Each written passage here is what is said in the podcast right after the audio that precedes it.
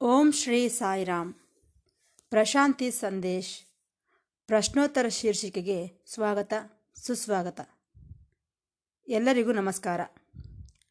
ಪ್ರತಿ ಶನಿವಾರದಂದು ಪ್ರಸಾರವಾಗುವ ಪ್ರಶ್ನೋತ್ತರ ಶೀರ್ಷಿಕೆಯಲ್ಲಿ ಪ್ರೊಫೆಸರ್ ಅನಿಲ್ ಕುಮಾರ್ ಕಾಮರಾಜರವರು ಭಕ್ತರಿಂದ ಬಂದಂತಹ ಪ್ರಶ್ನೆಗಳಿಗೆ ಭಗವಾನ್ ಶ್ರೀ ಸತ್ಯಸಾಯಿ ಬಾಬಾರವರ ದಿವ್ಯ ಉಪನ್ಯಾಸಗಳನ್ನು ಆಧಾರವಾಗಿಟ್ಟುಕೊಂಡು ಉತ್ತರಗಳನ್ನು ನೀಡುತ್ತಿದ್ದಾರೆ. ನಾವೆಲ್ಲರೂ ಈ ಪ್ರಶ್ನೋತ್ತರ ಶೀರ್ಷಿಕೆಯನ್ನು ಕೇಳಿ ಆನಂದಿಸಿ ಭಗವಾನ್ ಬಾಬಾರವರ ದಿವ್ಯ ಅನುಗ್ರಹಕ್ಕೆ ಪಾತ್ರರಾಗೋಣ. ಸಾಮಾನ್ಯವಾಗಿ ನಾವು ಯಾರಾದರೂ ನೋ ನೋ, ಅಲ್ಲ ಎಂದು ಹೇಳಿದರೆ ಅವರಿಗೆ ಕ್ರಮಶಿಕ್ಷಣವಿಲ್ಲವೆಂದು, ನಮ್ಮ ಮಾತನ್ನು ತಿರಸ್ಕರಿಸುತ್ತಿದ್ದಾರೆಂದು ನಾವು ಭಾವಿಸುತ್ತಿರುತ್ತೇವೆ. ಹಾಗಾಗಿ ಚಿಕ್ಕಂದಿನಿಂದಲೂ ನಾವು ಹೌದು, ಎಸ್ ಎಸ್ ಎನ್ನುವುದಕ್ಕೆ ಕಲಿತರೆ ದೊಡ್ಡವರಾದ ಮೇಲೆಯೂ ಸಹ ಅವರು ಹೌದು ಹೌದು, ಎಸ್ ಎಸ್ ಎಂದೇ ಹೇಳುತ್ತಾರೆ. ಅದು ಎಲ್ಲಿಯವರೆಗೆ ಹೋಗುತ್ತದೆ ಎಂದರೆ ಒಂದು ಹಂತದಲ್ಲಿ ಮನಸ್ಸಿನೊಳಗೆ ನೋ, ಅಲ್ಲ ಎಂದು ಅಂದುಕೊಂಡರೂ ಸಹ ಮರ್ಯಾದೆಗಾಗಿಯೋ ಮೇಲಿನ ಅಧಿಕಾರಿಗಳಿಗೋಸ್ಕರವೋ ಒಳಗೆ ನೋ ಎಂದು ಅನ್ನಿಸಿದರೂ ಸಹ ಮೇಲಕ್ಕೆ ಮಾತ್ರ ಎಸ್ ಎಸ್, ಹೌದು ಹೌದು ಎನ್ನುತ್ತಿರುತ್ತೇವೆ. ಅಂದರೆ ಈ ಹೌದು ಎನ್ನುವುದರಲ್ಲಿ ಪ್ರಾಮಾಣಿಕತೆ ಇಲ್ಲ ಸುಮ್ಮನೆ ಮೇಲಕ್ಕೆ ಮಾತ್ರ ಎಸ್ ಎಸ್ ಎನ್ನುತ್ತಿರುತ್ತೇವೆ. ಇದೇ ಸಮಸ್ಯೆ. ಏದಕ್ಕಾಗಿ ಈ ರೀತಿ ಒಳಗೆ ನೋ ಎಂದು ಅನ್ನಿಸಿದರೂ ಮೇಲಕ್ಕೆ ಮಾತ್ರ ಎಸ್ ಹೌದೆಂದು ಏಕೆ ಹೇಳುತ್ತಿದ್ದೇವೆ? ಏತಕ್ಕಾಗಿ ನಮ್ಮ ಎಸ್ನಲ್ಲಿ ಪ್ರಾಮಾಣಿಕತೆ ಲೋಪಿಸುತ್ತಿದೆ ಎಂಬ ವಿಚಾರದ ಬಗ್ಗೆ ಸ್ವಲ್ಪ ಹೊತ್ತು ನಾವು ಚರ್ಚಿಸುವುದಕ್ಕೆ ಪ್ರಯತ್ನಿಸೋಣ. ಇದರಲ್ಲಿ ಒಂದು ವಿಚಿತ್ರವಾದ ಪರಿಣಾಮ ನಮಗೆ ಕಾಣಿಸುತ್ತಿದೆ. ಅಹಂಕಾರವೆಂಬುದು ಒಂದು ಲ್ಯಾಡರ್ ಏಣಿ ಇದ್ದಂತೆ. ಈ ಅಹಂಕಾರದ ಮೂಲಕ ಏನು ಸ್ವಲ್ಪ ಸಾಧಿಸಬಹುದು? ಆದರೆ ಆ ಏಣಿಯನ್ನು ಹಿಡಿದುಕೊಂಡೇ ಇರುವುದಕ್ಕೆ ಸಾಧ್ಯವಿಲ್ಲ. ಬಿಟ್ಟುಬಿಡಲೇಬೇಕು. ಈ ಅಹಂಕಾರವೆಂಬುದು ಒಂದು ದೋಣಿಯಂತಹದು. ಈ ದಡದಿಂದ ಆ ದಡಕ್ಕೆ ತೆರಳಿಸುವುದಕ್ಕಾಗಿ ಸಹಾಯವಾಗುತ್ತದೆ ವಿನಃ ಆ ದೋಣಿಯನ್ನು ನಮ್ಮ ಭುಜಕ್ಕೆ ಅಂಟಿಸಿಕೊಂಡು ಜೀವನ ಪರ್ಯಂತರವೂ ಇರಲಾರೆವು. ಅದರ ಕೆಲಸ ಮುಗಿದು ಹೋಗಿದೆ. ಈ ವಿಚಾರದಲ್ಲಿ ಮಕ್ಕಳು ಆಗಾಗ ಅಲ್ಲ. ನೋ ಎನ್ನುವುದಕ್ಕೆ ಕಲಿಯಬೇಕು. ಆಗಾಗ ಮಾತ್ರ. ಆ ರೀತಿ ಅಂದಿದ್ದೇ ಆದರೆ ಈ ಮಕ್ಕಳು ದೊಡ್ಡವರಾದ ಮೇಲೆ ಹೌದು, ಎಸ್ ಎಂಬುದನ್ನು ಪ್ರಾಮಾಣಿಕವಾಗಿ, ನಿರ್ಭಯವಾಗಿ ಹೇಳಬಲ್ಲರು. ಏಕೆಂದರೆ ಮಕ್ಕಳು ತಮ್ಮ ತಂದೆ ತಾಯಿಗಳಿಗೂ ಅಲ್ಲವೆಂದು ಹೇಳಲಾರದೆ, ಟೀಚರ್ಗಳಿಗೂ ಹೇಳಲಾರದೆ, ಅದನ್ನೇನೋ ಕ್ರಮಶಿಕ್ಷಣವನ್ನು ಪಾಲಿಸಿದೆವು ಎಂದುಕೊಳ್ಳುತ್ತಿದ್ದರೆ ಅವರಿಗೆ ಯಾವತ್ತಿಗೂ ಸಹ ವ್ಯಕ್ತಿತ್ವ ಬರುವುದಿಲ್ಲ. ಕೇವಲ ಒಂದು ಗುಂಪಿನಲ್ಲಿ ಇರುತ್ತಾರಷ್ಟೇ ಒಂದು ಸಮೂಹದಲ್ಲಿ. ಅದರಲ್ಲೇ ಇದ್ದು ಬಿಡುತ್ತಾರಷ್ಟೇ. ಯಾವ ಬೆಳವಣಿಗೆಯೂ ಇರುವುದಿಲ್ಲ. ಶಕ್ತಿಹೀನರಂತಿರುತ್ತಾರೆ. ತಮ್ಮ ಕಾಲಿನ ಮೇಲೆ ತಾವು ನಿಲ್ಲರಾರರು. ಆತ್ಮಗೌರವ ಇರುವುದಿಲ್ಲ. ಜೀವನ ಪರ್ಯಂತರವು ಒಂದು ಮನೋಸಂಬಂಧವಾದ ಗರ್ಭದಲ್ಲಿ ಇದ್ದು ಬಿಡುತ್ತಾರಷ್ಟೆ. ಯಾವ ಬೆಳವಣಿಗೆಯೂ ಇಲ್ಲದೆ. ಆದ್ದರಿಂದ ಕೆಲವು ವಿಚಾರಗಳಲ್ಲಿ ಅಲ್ಲ ಎನ್ನುವುದಕ್ಕೆ ನಾವು ಕಲಿಯಬೇಕು. ಆಗಾಗ ಏನೋ ಕ್ರಮಶಿಕ್ಷಣ ಲೋಪಿಸಿದೆ ಎಂದು ಅನಿಸಬಹುದು ಆದರೆ ಮಕ್ಕಳಿಗೆ ಕನಿಷ್ಠ ಪಕ್ಷ ಆ ಅವಕಾಶವನ್ನಾದರೂ ಕೊಡಬೇಕು. ಉದಾಹರಣೆಗೆ ಬೈಬಲ್ ಗ್ರಂಥದಲ್ಲಿ ಆ್ಯಡಮ್ ಈವ್ ಇವರ ಬಗ್ಗೆ ಒಂದು ಕಥೆ ಇದೆ. ಆ್ಯಡಮ್ ಹತ್ತಿರ ದೇವರು ಹೇಳುತ್ತಾನೆ ಆಗೋ ಅಲ್ಲಿ ಒಂದು ಮರವಿದೆ. ನೋಡಿದೆಯಾ? ಆ ಮರದಲ್ಲಿರುವ ಹಣ್ಣನ್ನು ನೀನು ತಿನ್ನಬೇಡ. ಏಕೆಂದರೆ ಅದು ಜ್ಞಾನವೃಕ್ಷ. ಆ ಜ್ಞಾನವೃಕ್ಷದಲ್ಲಿ ಬೆಳೆದಂತಹ ಹಣ್ಣನ್ನು ನೀನು ತಿಂದಿದ್ದೇ ಆದರೆ ಸ್ವರ್ಗಲೋಕದಿಂದ ನಿನ್ನನ್ನು ತಳ್ಳಿಬಿಡುತ್ತೇನೆ ಎನ್ನುತ್ತಾನೆ ಭಗವಂತನು ಆ್ಯಡಮ್ಗೆ ಆದರೆ ಈ ಆ್ಯಡಮ್ ದೇವರ ಮಾತು ಕೇಳದೆ ಆಗುವುದಿಲ್ಲ ಎಂದು ಹೇಳುವ ಮನಸ್ಸು ಬಂದ ಹಾಗಿದೆ ಈ ಆ್ಯಡಮ್ಗೆ ಇಲ್ಲಿ ಆಗುವುದಿಲ್ಲವೆಂದು ಹೇಳಬಹುದು. ಭಗವಂತನು ಆತನಿಗೆ ಹೇಳಿದ, ನೀನು ಜ್ಞಾನ ಫಲವನ್ನು ತಿಂದಿದ್ದೇ ಆದರೆ ನೀನು ಮರಳಿ ಮನುಷ್ಯನಾಗಿ ಬಿಡುತ್ತೀಯ ಮರಣ ತಪ್ಪಿದ್ದಲ್ಲ. ಈಗ ನೀನು ಅಮೃತ ಜೀವಿ, ಮರಣವಿಲ್ಲ. ಈಗೋ ನಮ್ಮ ತರಹ ದೇವರಂತೆ, ಎಲ್ಲವೂ ತಿಳಿದಿರುವವನಂತೆ, ಸರ್ವಜ್ಞನಂತೆ ಇದ್ದು ಬಿಡುತ್ತೀಯ ಈಗ, ಒಂದು ವೇಳೆ ಆ ಹಣ್ಣನ್ನು ತಿಂದೆಯೋ, ನಿನ್ನ ಸರ್ವಜ್ಞತ್ವವೆಲ್ಲ ಹೊರಟು ಹೋಗುತ್ತದೆ. ಮಾಮೂಲಿ ಮನುಷ್ಯನಾಗಿ ಬಿಡುತ್ತೀಯ ಆಗ ನಿನಗೆ ಮರಣ ತಪ್ಪಿದ್ದಲ್ಲ ಎಂದು ಹೇಳಿದನು. ಇಷ್ಟು ರೀತಿಯ ಆಕರ್ಷಣೆಗಳಿವೆ. ನೋಡಿದ್ದೀರಾ? ಇಂತಹ ಆಕರ್ಷಣೆಗಳಿಗೆ ಒಳಗಾಗದೇ ಇರುವವರು ಯಾರಾದರೂ ಇದ್ದಾರೆಯೇ ಇದು ಒಂದು ರೀತಿಯ ಸವಾಲು, ಚಾಲೆಂಜ್. ಆದರೆ ಈ ಚಾಲೆಂಜನ್ನು ಎದುರಿಸುವುದರಲ್ಲೇ ನಮ್ಮ ಬಲವಿದೆ. ಹಾಗೆ ಇದರಲ್ಲಿ ಮರಣವೆಂಬ ಅಪಾಯವೂ ಸಹ ಅಡಗಿದೆ. ಈ ಆ್ಯಡಮ್ ಈವ್ ಇವರು ಈಡನ್ ತೋಟದಲ್ಲಿದ್ದಾರೆ. ಆ ತೋಟದಲ್ಲೇ ಈ ಜ್ಞಾನವೃಕ್ಷವಿರುವುದು. ಒಂದು ವೇಳೆ ಈ ಆ್ಯಡಮ್ಗೆ ಭಗವಂತನು ಆ ಜ್ಞಾನಫಲದ ಬಗ್ಗೆ ಹೇಳಿ ಈ ಆ್ಯಡಮ್ನಲ್ಲಿ ಆಕರ್ಷಣೆ ಉಂಟು ಮಾಡುವಂತೆ ಮಾಡಿದ. ಆ ಆಕರ್ಷಣೆಯನ್ನು ಆ್ಯಡಮ್ನಲ್ಲಿ ಉಂಟು ಮಾಡದೆ ಹೋಗಿದ್ದರೆ ಆ ಆ್ಯಡಮ್ಗೆ ಅದರ ಬಗ್ಗೆ ಗೊತ್ತಾಗುತ್ತಿರಲಿಲ್ಲ. ಆದರೆ ಭಗವಂತನು ಆ ಜ್ಞಾನಫಲದ ಬಗ್ಗೆ ಹೇಳಿ ಈ ಆ್ಯಡಮ್ನಲ್ಲಿ ಆಕರ್ಷಣೆ ಉಂಟಾಗುವಂತೆ ಮಾಡಿದೆ. ಆದರೆ ಕೆಲವರು ಏನೆಂದುಕೊಂಡರೆಂದರೆ, ಯಾವುದೋ ಒಂದು ಸರ್ಪ ಬಂದು ಈ ಆ್ಯಡಮ್ ಈವ್ ಇವರಲ್ಲಿ ಆಕರ್ಷಣೆ ಉಂಟು ಆಗುವಂತೆ ಮಾಡಿ ಇವರು ಆ ಜ್ಞಾನಫಲವನ್ನು ತಿಂದರೆಂದು ಹೇಳುತ್ತಾರೆ ಕಥೆಯಲ್ಲಿ. ಆದರೆ ಅದಲ್ಲ ಸತ್ಯ. ಸರ್ಪದಿಂದ ಆಕರ್ಷಿತರಾಗಲಿಲ್ಲ. ಒಂದು ವೇಳೆ ಆ ಸರ್ಪದಿಂದ ಆಕರ್ಷಿತರಾಗಿದ್ದರೆ ಆ ಸರ್ಪವೂ ಸಹ ಭಗವಂತನ ಸೇವಕನಾಗಿರಬೇಕು. ಇಲ್ಲಿ ಒಂದು ಚಿಕ್ಕ ಘಟನೆಯನ್ನು ಹೇಳುತ್ತೇನೆ. ಒಂದು ಚಿಕ್ಕ ಹುಡುಗ ಶಾಲೆಗೆ ಹೋಗಿ ಬಂದ. ಆತನ ತಾಯಿ ಕೇಳಿದಳು, ಏನಪ್ಪ, ಇವತ್ತು ಶಾಲೆಯಲ್ಲಿ ಏನು ಹೇಳಿದರು? ಎಂದು. ಅದಕ್ಕೆ ಆ ಹುಡುಗ, ಅಮ್ಮ, ಬೈಬಲ್ ಗ್ರಂಥದಲ್ಲಿ, ಬೈಬಲ್ ಗ್ರಂಥದಲ್ಲಿರುವ ಕಥೆಯನ್ನು ಹೇಳಿದರು ನಮ್ಮ ಗುರುಗಳು. ಈ ಆ್ಯಡಮ್ ಮತ್ತು ಈವ್ ಇವರಿಬ್ಬರು ಯಾವ ರೀತಿ ಸ್ವರ್ಗದಿಂದ ಹೊರತಳ್ಳಲ್ಪಟ್ಟರೋ ಆ ವೃತ್ತಾಂತವನ್ನು ಹೇಳಿದರು ನಮ್ಮ ಗುರುಗಳು. ಭಗವಂತನು ಬೇಡವೆಂದು ಹೇಳುತ್ತಿದ್ದರೂ ಕೂಡ ಕೇಳದೆ ಇವರಿಬ್ಬರು ಆ ಜ್ಞಾನ ಫಲವನ್ನು ತಿಂದರು. ಹೇಗೆಂದರೆ, ಭಗವಂತನ ದೂತನಂತೆ ಬಂದ ಒಂದು ಸರ್ಪ ಇವರಿಬ್ಬರಲ್ಲಿ ಆಕರ್ಷಣೆಯನ್ನುಂಟು ಮಾಡಿ ಜ್ಞಾನ ಫಲವನ್ನು ತಿನ್ನುವಂತೆ ಮಾಡಿತು ಎಂದನು ಆ ಹುಡುಗ. ಆಗ ಆ ತಾಯಿ ಹೇಳಿದಳು, ಹೇ, ಅದು ಸರ್ವೆಂಟ್ ಅಲ್ಲ, ಸರ್ಪೆಂಟ್. ದೇವದೂತನಲ್ಲ, ಅದು ಸರ್ಪ ಎಂದು ಹೇಳಿದಳು. ಹೌದು, ಇಲ್ಲಿ ಸ್ವಲ್ಪ ಆಲೋಚಿಸಿ. ಆ ಸರ್ಪ ದೇವದೂತನಂತೆ ಬಂದು ಈ ಆ್ಯಡಮ್ ಮತ್ತು ಇವಿಗೆ ಅದು ಇದು ಎಂದು ಆಕರ್ಷಣೆಯ ಮಾತುಗಳನ್ನು ಹೇಳಿ ಅವರಲ್ಲಿ ಆಕರ್ಷಣೆಯನ್ನು ಉಂಟು ಮಾಡಿತು ಅಂದರೆ ಈ ಪೊಲೀಸಿನವರು ಸರ್ಕಾರದ ಆದೇಶದಂತೆ ಕೆಲಸ ಮಾಡುತ್ತಾರಲ್ಲ ಹಾಗೆ. ಆದರೆ ಒಂದು ವಿಚಾರ, ಸರ್ಪ ಎಂದಾಕ್ಷಣ ಜ್ಞಾನ ಎಂಬ ಅರ್ಥವನ್ನು ಕೊಡುವಂತಹ ಗ್ರಂಥಗಳೇನೂ ಇಲ್ಲದೆ ಹೋಗಲಿಲ್ಲ. ಅದಕ್ಕಾಗಿ ಇರಬೇಕು ಯೇಸುಪ್ರಭು ಹೇಳುತ್ತಿದ್ದಾನೆ. ಹಾವುಗಳಂತೆ ಚುರುಕಾಗಿರಿ, ಬಾತುಗಳಂತೆ ಅಮಾಯಕವಾಗಿರಿ ಎನ್ನುತ್ತಿದ್ದಾರೆ.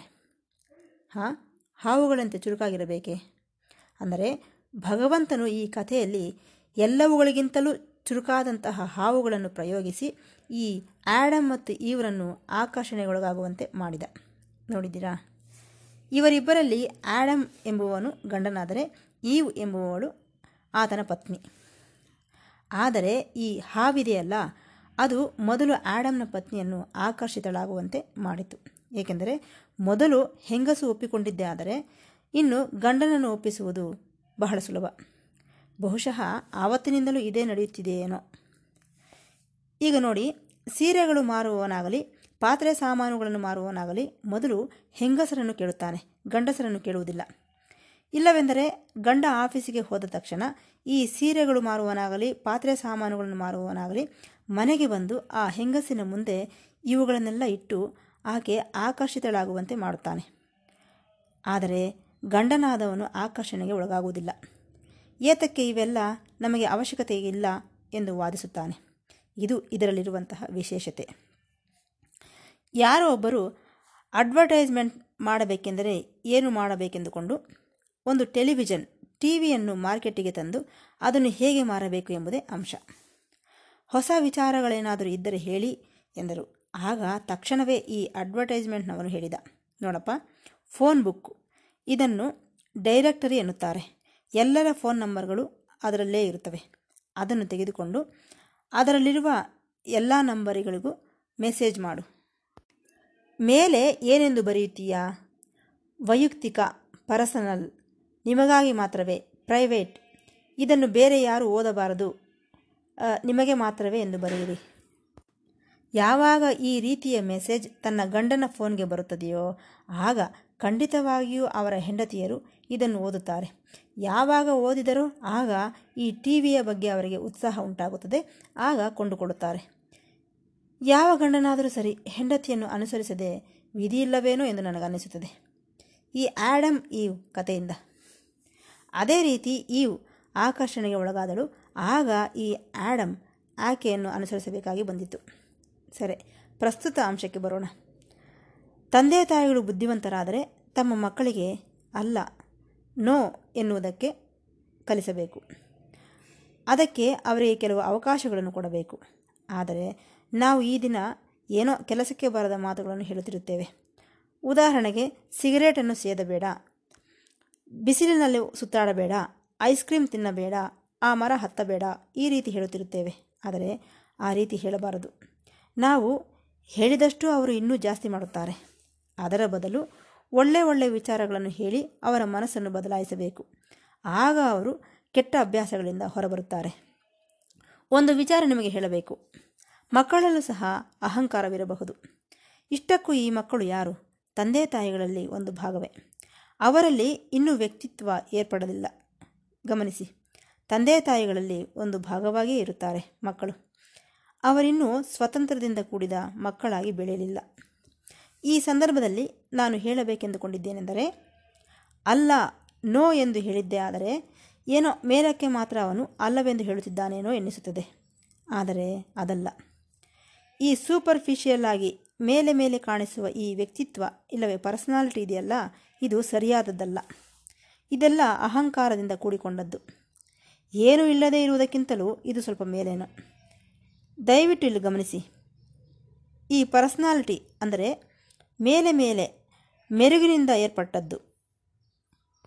ಈ ಪರ್ಸನಾಲಿಟಿ ಎಂಬುದು ಈ ವ್ಯಕ್ತಿತ್ವ ಕ್ರಮೇಣ ಇಂಡಿವಿಜುವಾಲಿಟಿಯಾಗಿ ಬೆಳೆಯಬೇಕು. ಅದೂ ಸಹ ಮೇಲೆ ಮೇಲೆ ಮಾತ್ರವಲ್ಲ, ನಿಜವಾದ ವ್ಯಕ್ತಿತ್ವ ಏರ್ಪಡಬೇಕು. ಅದು ಹೌದು, ಎಸ್ ಎಂದಾಗ ಮಾತ್ರವೇ ಏರ್ಪಡುತ್ತದೆ. ಆದರೆ, ಎಸ್ ಎಂದು ಯಾವಾಗ ಹೇಳಬಲ್ಲೆ?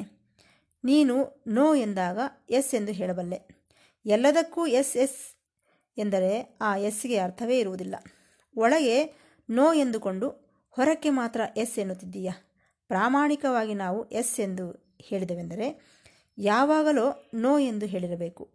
ಯಾವಾಗಲೋ ಒಂದು ಸಾರಿ ನೋ ಎಂದು ಹೇಳಿದರೆ ನಂತರ ಕಾಲದಲ್ಲಿ ಎಸ್ ಎಂಬುದು ಏರ್ಪಡುತ್ತದೆ. ಎಂದು ನಿಮಗೆ ತಿಳಿಯಪಡಿಸುತ್ತಿದ್ದೇನೆ. ಆದರೆ ಈ ಸಮಾಜವಿದೆಯಲ್ಲ, ಇದು ಕೃತಕವಾದದ್ದು. ಏನೋ, ಮೇಲಕ್ಕೆ ಮಾತ್ರ ಹೌದು ಹೌದು ಎಂದು ಹೇಳುತ್ತಿರುತ್ತಾರೆ.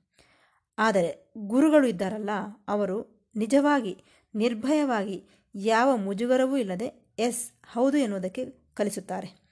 ಈ ಮೇಲೆ ಮೇಲೆ ಏರ್ಪಡುವಂತಹ ಪರ್ಸನಾಲಿಟಿ ಎಂತಹುದೆಂದರೆ ಮೊಟ್ಟೆಯ ಮೇಲಿರುವ ಪೊರೆಯಂತೆ. ಈ ಪೊರೆ ಮೊಟ್ಟೆ ಒಳಗಿರುವ ಕೋಳಿ ಮರಿಯನ್ನು ರಕ್ಷಿಸುತ್ತದೆ. ಅದು ಸ್ವಲ್ಪ ಕಾಲ ಮಾತ್ರವೇ. ಯಾವತ್ತಿಗಾದರೂ ಆ ಕೋಳಿಮರಿ ಆ ಪೊರೆಯನ್ನು ಛೇದಿಸಿಕೊಂಡು ಹೊರಗೆ ಬರಲೇಬೇಕು. ಅಲ್ಲೇ ಇರುವುದಕ್ಕೆ ಸಾಧ್ಯವಿಲ್ಲ. ಅದೇ ರೀತಿ ಈ ಅಹಂಕಾರವೆಂಬುದು ಸಹ ಒಂದಲ್ಲ ಒಂದು ದಿನ ಅದರ ಪೊರೆಯನ್ನು ಛೇದಿಸಿಕೊಂಡು ಹೊರಗೆ ಬರಲೇಬೇಕು. ಈ ರೀತಿ ಹೊರಬರುವ ವಿಧಾನವನ್ನು ಕಲಿಸುವುದೇ ರಿಲಿಜಿಯನ್ ಅಥವಾ ಧರ್ಮ. ನಿಜ ಹೇಳಬೇಕೆಂದರೆ ಈ ಧರ್ಮವೆಂಬುದು ಎಷ್ಟೋ ಸಂಸ್ಕೃತಿಯಿಂದ ನವನಾಗರಿಕವಾದ ಸಮಾಜದಲ್ಲಿ ಬಹಳ ಚೆನ್ನಾಗಿ ಏರ್ಪಡುತ್ತದೆಯೇನೋ ಎಂದು ನನಗನ್ನಿಸುತ್ತದೆ. ನಾವು ಈ ಸಂಸ್ಕೃತಿ, ನಾಗರಿಕತೆಯನ್ನು ಹೊಂದಿದ್ದೇ ಆದರೆ ಈ ರಿಲಿಜಿಯನ್, ಧರ್ಮದಲ್ಲಿರುವ ಉನ್ನತ ವಿಚಾರಗಳನ್ನು ತಿಳಿದುಕೊಳ್ಳಲು ಅವಕಾಶವಿರುತ್ತದೆ. ಆದರೆ ಅನಾಗರಿಕತೆ, ಯಾವ ನಾಗರಿಕತೆಯೂ ಇಲ್ಲದೆ ಏನೋ ಈ ಪುರಾತನ ಧೋರಣೆ, ಧೋರಣೆಯಲ್ಲಿರುವವರಿಗೆ ನಿಜವಾದ ಧರ್ಮ ದೂರವಾಗಿರುತ್ತದೆ. ಅವರ ದೃಷ್ಟಿಯಲ್ಲಿ ಧರ್ಮವೆಂದರೆ ಒಂದು ಮ್ಯಾಜಿಕ್, ಒಂದು ಆಚರಣೆಯಷ್ಟೇ. ಹಾಗಾಗಿಯೇ ಈ ಅನಾಗರಿಕ ಪ್ರಪಂಚದಲ್ಲಿ ಸಂಸ್ಕೃತಿ ಲೋಪಿಸಿರುವ ಸಮಾಜದಲ್ಲಿ ಒಬ್ಬ ಬುದ್ಧನಾಗಲಿ, ಒಬ್ಬ ಮಹಾವೀರನಾಗಲಿ ಜನ್ಮಿಸಿದಂತೆ ನಮಗೆ ಕಾಣಿಸುವುದಿಲ್ಲ. ಆದರೆ ಒಂದು ಪರಮ ಸತ್ಯವಿದೆ. ಅವರಲ್ಲಿ ಅಂತಹ ಸಂಸ್ಕೃತಿ ನಾಗರಿಕತೆ ಇಲ್ಲದೇ ಹೋದರೂ ಸಹ ಅವರೆಷ್ಟೋ ಸಿಂಪಲ್ ಪೀಪಲ್, ಸಾಧಾರಣ ವ್ಯಕ್ತಿಗಳಂತೆ ಎಷ್ಟೋ ಅಮಾಯಕರಂತೆ ಇರುತ್ತಾರೆ. ಈ ಗುಣಗಳನ್ನು ನಾವು ಮೆಚ್ಚಿಕೊಳ್ಳದೆ ವಿಧಿಯಿಲ್ಲ ನಮ್ಮ ಭಾರತ ದೇಶದಲ್ಲಿ ಇಂತಹವರು ಅನೇಕ ಮಂದಿ ಕಾಣಿಸುತ್ತಿರುತ್ತಾರೆ. ಉದಾಹರಣೆಗೆ, ಲಂಬಾಣಿ ಜಾತಿಯವರು, ಬುಡಕಟ್ಟು ಜನಾಂಗದವರು, ಇವರೆಲ್ಲ ಎಷ್ಟೋ ಅಮಾಯಕರು. ಆದರೆ, ಅವರಿಂದ ಯಾವತ್ತೂ ಸಹ ಒಬ್ಬ ಬುದ್ಧನಾಗಲಿ, ಮಹಾವೀರನಾಗಲಿ ಜನ್ಮಿಸಲಿಲ್ಲ. ಬೇಕಾದರೆ ನೋಡಿ. ಅವರಿಂದ ಮಹಾ ಎಂದರೆ ಒಬ್ಬ ಮಾಂತ್ರಿಕನು ಜನ್ಮಿಸಬಹುದು. ಅವರಲ್ಲಿ ಎಲ್ಲೂ ಸಹ ಒಂದು ಪ್ರಾರ್ಥನೆ, ಧ್ಯಾನ ಎನ್ನುವಂಥದ್ದು ಉನ್ನತ ಮಟ್ಟದಲ್ಲಿ ನಮಗೆ ಕಾಣಿಸುವುದಿಲ್ಲ. ಆದ್ದರಿಂದಲೇ ಪತಂಜಲಿ, ಮೊಹಮ್ಮದ್ ಪ್ರವಾದಿ ಹೇಳಿದಂತಹ ಸ್ಥಾಯಿ ಅವರಲ್ಲಿ ನಮಗೆ ಕಾಣಿಸುವುದಿಲ್ಲ. ಖುರಾನ್ ಉಪನಿಷತ್, ಬೈಬಲ್ ಗ್ರಂಥಗಳು ಇಂತಹವರಿಂದ ಬರುವುದಿಲ್ಲ, ಬರಲಿಲ್ಲ ಕೂಡ. ಏಕೆಂದರೆ ಗಿರಿಜನ ಪ್ರದೇಶದವರು, ಬೆಟ್ಟ ಪ್ರದೇಶಗಳಲ್ಲಿರುವವರು ಅನಾಗರಿಕರು, ಸಂಸ್ಕೃತಿಗೆ ದೂರವಾಗಿರುವವರು. ಅವರು ಯಾವತ್ತೂ ಸಹ ನೋ, ಅಲ್ಲ ಎಂದು ಹೇಳುವುದಿಲ್ಲ. ನಾವು ಹೇಳಿದ ಮಾತಿಗೆ ಯಾವತ್ತೂ ಸಹ ಅಲ್ಲವೆಂದು ಹೇಳುವುದಿಲ್ಲ. ಕ್ರಮಶಿಕ್ಷಣವನ್ನು ಉಲ್ಲಂಘಿಸುವುದಿಲ್ಲ. ಇಂತಹವರು ಜ್ಞಾನ ಫಲವನ್ನು ತಿನ್ನಲು ಹೇಗೆ ಸಾಧ್ಯ? ಅವರು ಅಮಾಯಕರು. ಬೇಡವೆಂದು ಹೇಳಿದರೆ ಅದನ್ನು ಮಾಡುವುದಿಲ್ಲ ಅಷ್ಟೇ. ಆದರೆ ಜ್ಞಾನ ಫಲವನ್ನು ತಿಂದು ಜ್ಞಾನ ಫಲವನ್ನು ಪಡೆಯಬೇಕು. ಆನಂತರ ಜ್ಞಾನವನ್ನು ಬಿಟ್ಟು ವಿವೇಕವನ್ನು ಪಡೆಯಬೇಕು. ವಿವೇಕ, ವಿಸ್ಡಮ್ ಎನ್ನುತ್ತಾರೆ. ಜ್ಞಾನ ಹೋದರೆ ವಿವೇಕ ಬರುತ್ತದೆ. ಈ ವಿವೇಕವೆಂದರೆ ಏನೆಂದರೆ ಮೊಟ್ಟ ಮೊದಲು ಅದಕ್ಕೆ ಜ್ಞಾನ ಉಂಟಾದ ನಂತರ ವಿವೇಕ ಬರುತ್ತದೆ. ಇಲ್ಲಿ ಒಂದು ವಿಚಾರವನ್ನು ಗಮನಿಸಬೇಕು. ಒಬ್ಬ ಯೇಸು ಯಾವಾಗ ಬರುತ್ತಾನೆಂದರೆ ಆ್ಯಡಮ್ ಮತ್ತು ಈವ್ ಯಾವಾಗ ನೋ ಅಲ್ಲವೆಂದು ಹೇಳುತ್ತಾರೋ ಆ ಸ್ಥಿತಿಯಿಂದ ಏಸು ಬರುತ್ತಾನೆ. ಇಲ್ಲವೆಂದರೆ ಈ ಯೇಸು ಪ್ರಭು ಬರುತ್ತಲೇ ಇರಲಿಲ್ಲ. ಇಷ್ಟಕ್ಕೂ ಈ ಯೇಸು ಪ್ರಭು ಒಬ್ಬ ಉನ್ನತ ಮಟ್ಟದವನು. ಆ್ಯಡಮ್ ಅಲ್ಲ ಎಂದನು. ಅಲ್ಲವೆಂದು ಹೇಳಿ ಒಂದು ಪರ್ಸನಾಲಿಟಿಯನ್ನು ಮಾತ್ರವೇ ಏರ್ಪಡಿಸಿಕೊಂಡನು. ಆದರೆ ಯೇಸು ಪ್ರಭು, ಎಸ್, ಹೌದು ಎಂದು ಹೇಳಿದ. ಪರ್ಸನಾಲಿಟಿಯನ್ನು ಬಿಟ್ಟು ಒಂದು ನೂತನ ವ್ಯಕ್ತಿತ್ವವನ್ನು ಏರ್ಪಡಿಸಿಕೊಂಡನು. ಅಮೃತತ್ವವನ್ನು ಪಡೆದನು. ಆದ್ದರಿಂದ ಆ್ಯಡಮ್ ನೋ ಅಲ್ಲವೆಂದು ಹೇಳಿದ್ದರಿಂದ ಕೇವಲ ಮೃತನು ಮಾನವನಾಗಿಬಿಟ್ಟನು. ಆದರೆ ಯೇಸು ಪ್ರಭು ನಂತರದ ಕಾಲದಲ್ಲಿ ಎಸ್ ಎಂದು ಹೇಳಿದ್ದರಿಂದ ಆತನು ಅಮೃತನಾದನು. ಈ ಆ್ಯಡಮ್ ನೋ ಎಂದು ಹೇಳಿರಬಹುದು. ಆ ನೋ ಎಂದಿದ್ದರಿಂದ ಮೇಲಕ್ಕೆ ಮಾತ್ರ ಉತ್ತಮನೆನಿಸಿರಬಹುದು. ಆದರೆ ಈ ಯೇಸು ಪ್ರಭು ನಂತರದ ಕಾಲದಲ್ಲಿ ಎಸ್ ಎಂದು ಹೇಳಿದ್ದರಿಂದ ನಿಜವಾಗಿ ಭಗವಂತನೇ ಆಗಿಬಿಟ್ಟನು.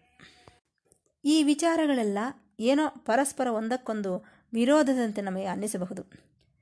ಇದರ ಸಾರಾಂಶವನ್ನು ಒಂದು ಮಾತಿನಲ್ಲಿ ಹೇಳುತ್ತೇನೆ. ಯಾರು ನೋ ಎಂದು ಹೇಳಬಲ್ಲರೋ ಅವರೇ ನಂತರದ ಕಾಲದಲ್ಲಿ ಎಸ್ ಎಂದು ಹೇಳಬಲ್ಲರು. ಮೊದಲು ಎಸ್ ಎಸ್ ಎಂದು ಹೇಳುತ್ತಿರುವವನು, ಆತನು ನಿಜವಾಗಿ ಎಸ್ ಎಂದು ಹೇಳುತ್ತಿದ್ದಾನೋ ಇಲ್ಲವೋ, ಆತನ ಮನಸ್ಸಲ್ಲಿರುವುದು ಸಹ ಎಸ್ಸೇನಾ, ಇಲ್ಲವೇ ಮೇಲಕ್ಕೆ ಮಾತ್ರ ಹೇಳುತ್ತಿದ್ದಾನೇನೋ ಎಂಬ ಅನುಮಾನ ನಮಗೆ ಬರುತ್ತದೆ. ಯಾವಾಗಲೂ ಎಸ್ ಎಸ್ ಎಂದು ಹೇಳುವವರಲ್ಲಿ ನಿಜ ಇರುವುದಿಲ್ಲ, ಅದರಲ್ಲಿ ಸತ್ಯವಿರುವುದಿಲ್ಲ. ಆದ್ದರಿಂದಲೇ ನಾವು ಕೆಲವು ವಿಚಾರಗಳಲ್ಲಿ ನೋ ಎಂದು ಹೇಳುವುದಕ್ಕೆ ಮಕ್ಕಳಿಗೆ ಅವಕಾಶ ಕೊಟ್ಟರೆ ನಂತರ ಅವರು ಬೆಳೆದು ದೊಡ್ಡವರಾಗಿ ಎಸ್ ಎಂದು ಹೇಳುವುದಕ್ಕೆ ಕಲಿಯುತ್ತಾರೆ. ಆ ಎಸ್ನಲ್ಲಿ ಪ್ರಾಮಾಣಿಕತೆ ಇದೆ, ಸತ್ಯವಿದೆ. ಇದೇ ಈ ಪ್ರಶ್ನೆಗೆ ಉತ್ತರವೆಂದು ಹೇಳುತ್ತಾ ತಮಗೆ ಧನ್ಯವಾದಗಳನ್ನು ತಿಳಿಸುತ್ತಾ ಈ ಭಾಗವನ್ನು ಮುಕ್ತಾಯಗೊಳಿಸುತ್ತಿದ್ದೇನೆ. ಮತ್ತೆ ಭೇಟಿಯಾಗೋಣ. ಸಾಯಿರಾಮ್.